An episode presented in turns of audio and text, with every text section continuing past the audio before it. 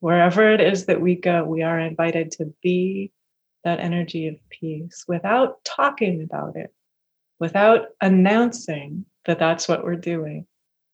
We are invited to be so steadily that energy of strength and kindness that our very presence radiates through, circulates through the entire room.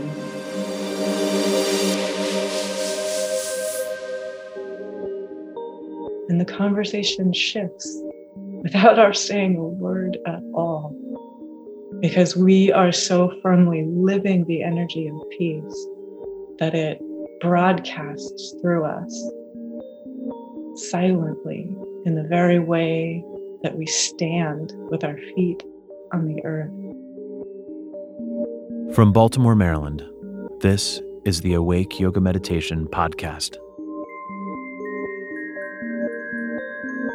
Each week, we share a part of a teaching from Swami Nityananda recorded live at an Awake Yoga Meditation event.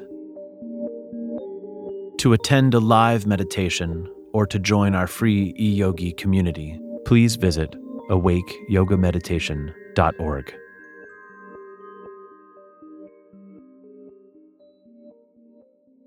We are meditating today on the subject of peace.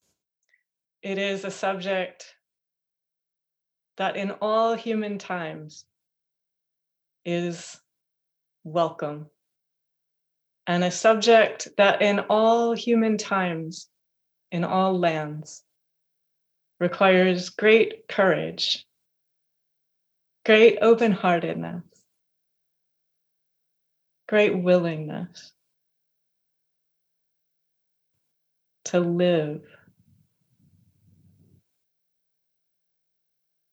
The energy of peace very quickly takes us beyond words.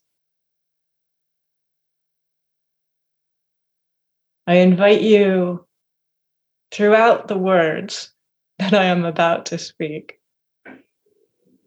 to actually allow yourself to touch and to feel on an inner level with your heart, with that awareness that allows you to know when a friend has walked into the room before you see or hear that friend on an energetic level, you register the presence of that dear one. With that same awareness, we all carry that awareness. Allow yourself to deeply feel, to touch, to taste, to be nourished by the strength of peace. There is no energy that is stronger than the energy of peace. There is no energy that is kinder than the energy of peace. So, the strongest energy in the universe is the energy of peace, the energy of kindness. And that is what we are presenting ourselves to. We're allowing ourselves to be seen by that energy, the direct, pure, palpable, felt, immediate contact with the energy of peace. And then having nourished ourselves and strengthened ourselves, harmonized ourselves from within in relation to that energy of peace, then, in very concrete, practical ways, we invite ourselves to live that energy of peace in our kitchens, in our dining rooms, in our friendships, in our families, in our work, as we walk the streets, if we take a bus, wherever it is that we go, we are invited to be that energy of peace without talking about it without announcing that that's what we're doing. We are invited to be so steadily that energy of strength and kindness that our very presence in a room or in a grocery store or in a post office wherever it is, on a phone call, in a work conference, that silent energy of peace radiates through, circulates through the entire room. And the conversation shifts without our saying a word at all. Because we are so firmly living the energy of peace that it broadcasts through us silently in the very way that we stand with our feet on the earth, with the very awareness that we bring to every conversation of how interconnected our own life is with all life plant life and animal life, the life of the earth, the lives of all human sisters and brothers.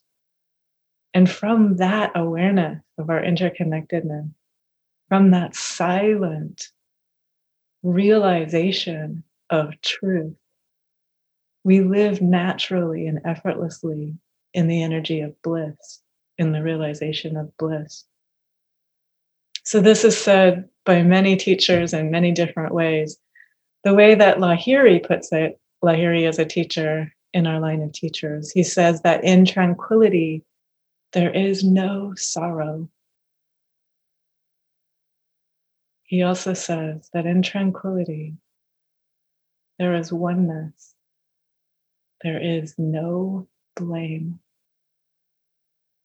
And so we very quickly can use those teachings as indicators, as pointers to connect us back with the energy of peace and the energy of bliss. Have I been feeling sorrow? Have I been holding on to blame? Either have I been blaming myself? Have I been blaming anyone else? Have I been blaming a situation? If so, that's just an indicator. Use it as a neutral indicator, a reminder that in some way, then I am not fully allowing myself to live the energy of tranquility. I am casting myself out of bliss every time that I choose to hold on to sorrow, every time that I choose to hold on to blame. And so the Buddha offers very similar teachings as well. And I adore the Buddha in every way for every reason I've especially been enjoying this week the way that the Buddha emphasizes that our practice of mindfulness is the same when we are beginning students of mindfulness and when we have realized everything that there is to realize in human embodiment. The practice is exactly the same. And what he says about the practice, we've already begun to touch upon. He says, setting aside worldly pain and sorrow. Be ardent and vigilant and aware in your practice. That is mindfulness. So, mindfulness allows us to set aside worldly pain and sorrow. It doesn't mean that we will be immune from experiencing or observing moving through times that contain worldly pain and sorrow. It means that we do not need to be bound by them. So the Buddha tells us when we abide in bliss, we see things as they truly are we see that we are of the nature of that which is never born and that which never dies. We are of the nature of that which never arises and of that which never subsides.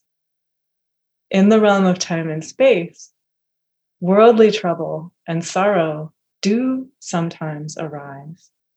They do sometimes subside the Buddha says, observe them, watch them as they arise, watch them as they subside, be ardent, vigilant, and aware in your practice of mindfulness. And again, I will repeat this. He says this is true for every one of us. If we are just fresh, first starting out practicing mindfulness, and if we have gone all the way to full awakeness, to full awareness, still his teaching is setting aside worldly trouble and sorrow. Be ardent, vigilant, and aware in our practice of mindfulness. And that's the energy that allows us spontaneously, brilliantly, creatively to respond to ourselves, to others, to situations where worldly sorrow and trouble do arise, and to respond in a way that catapults ourselves and others to entirely new dimensions of creativity and healing and possibility and interconnectedness and vitality that the human mind does not make it possible to access because the human mind loves to focus on the problem. And so the Buddha is inviting us to set aside our consciousness of the problem to open into the awareness that makes unimaginably beautiful, unimaginably moving, healing solutions available. And they arise spontaneously without our having to grasp, without our having to clutch, spontaneously the way that a spring rises up, the awakeness, the awareness that is our true eternal nature, that is the energy that makes entirely fresh new worlds possible for ourselves and for everyone. And so the Buddha also offers a couple of very concrete, specific, practical pieces of advice to his students. He says, if you want to live these teachings, don't eat too much and don't eat too little. Don't sleep too much. Don't sleep too little. Remember the teachings. And this is the final piece of advice that he offers, which we will focus on. Spend time within the forest, away from various troubles and conflicts. And so I just love this teaching. Spend time within the forest, away from various troubles and conflicts.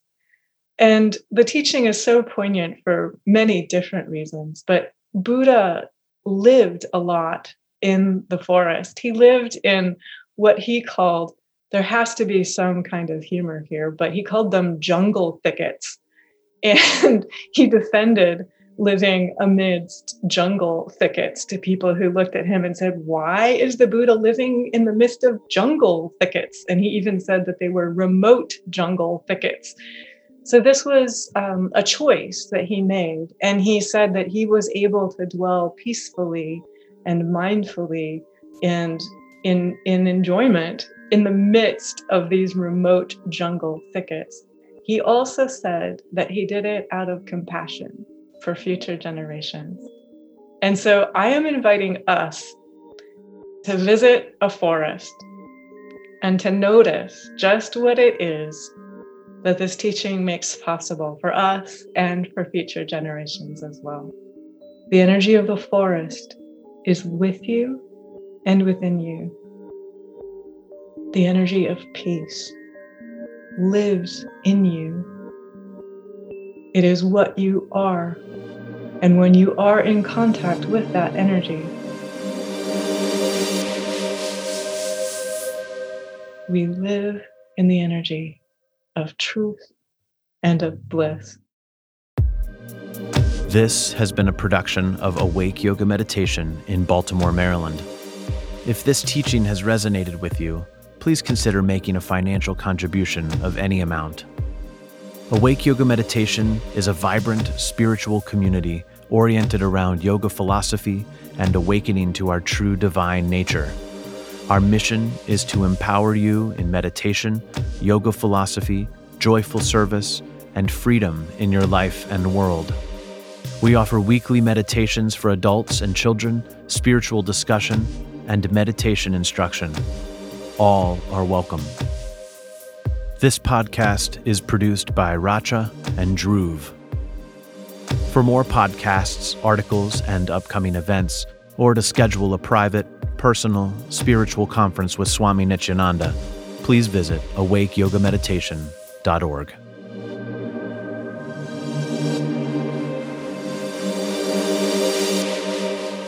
May absolute peace pervade the whole universe.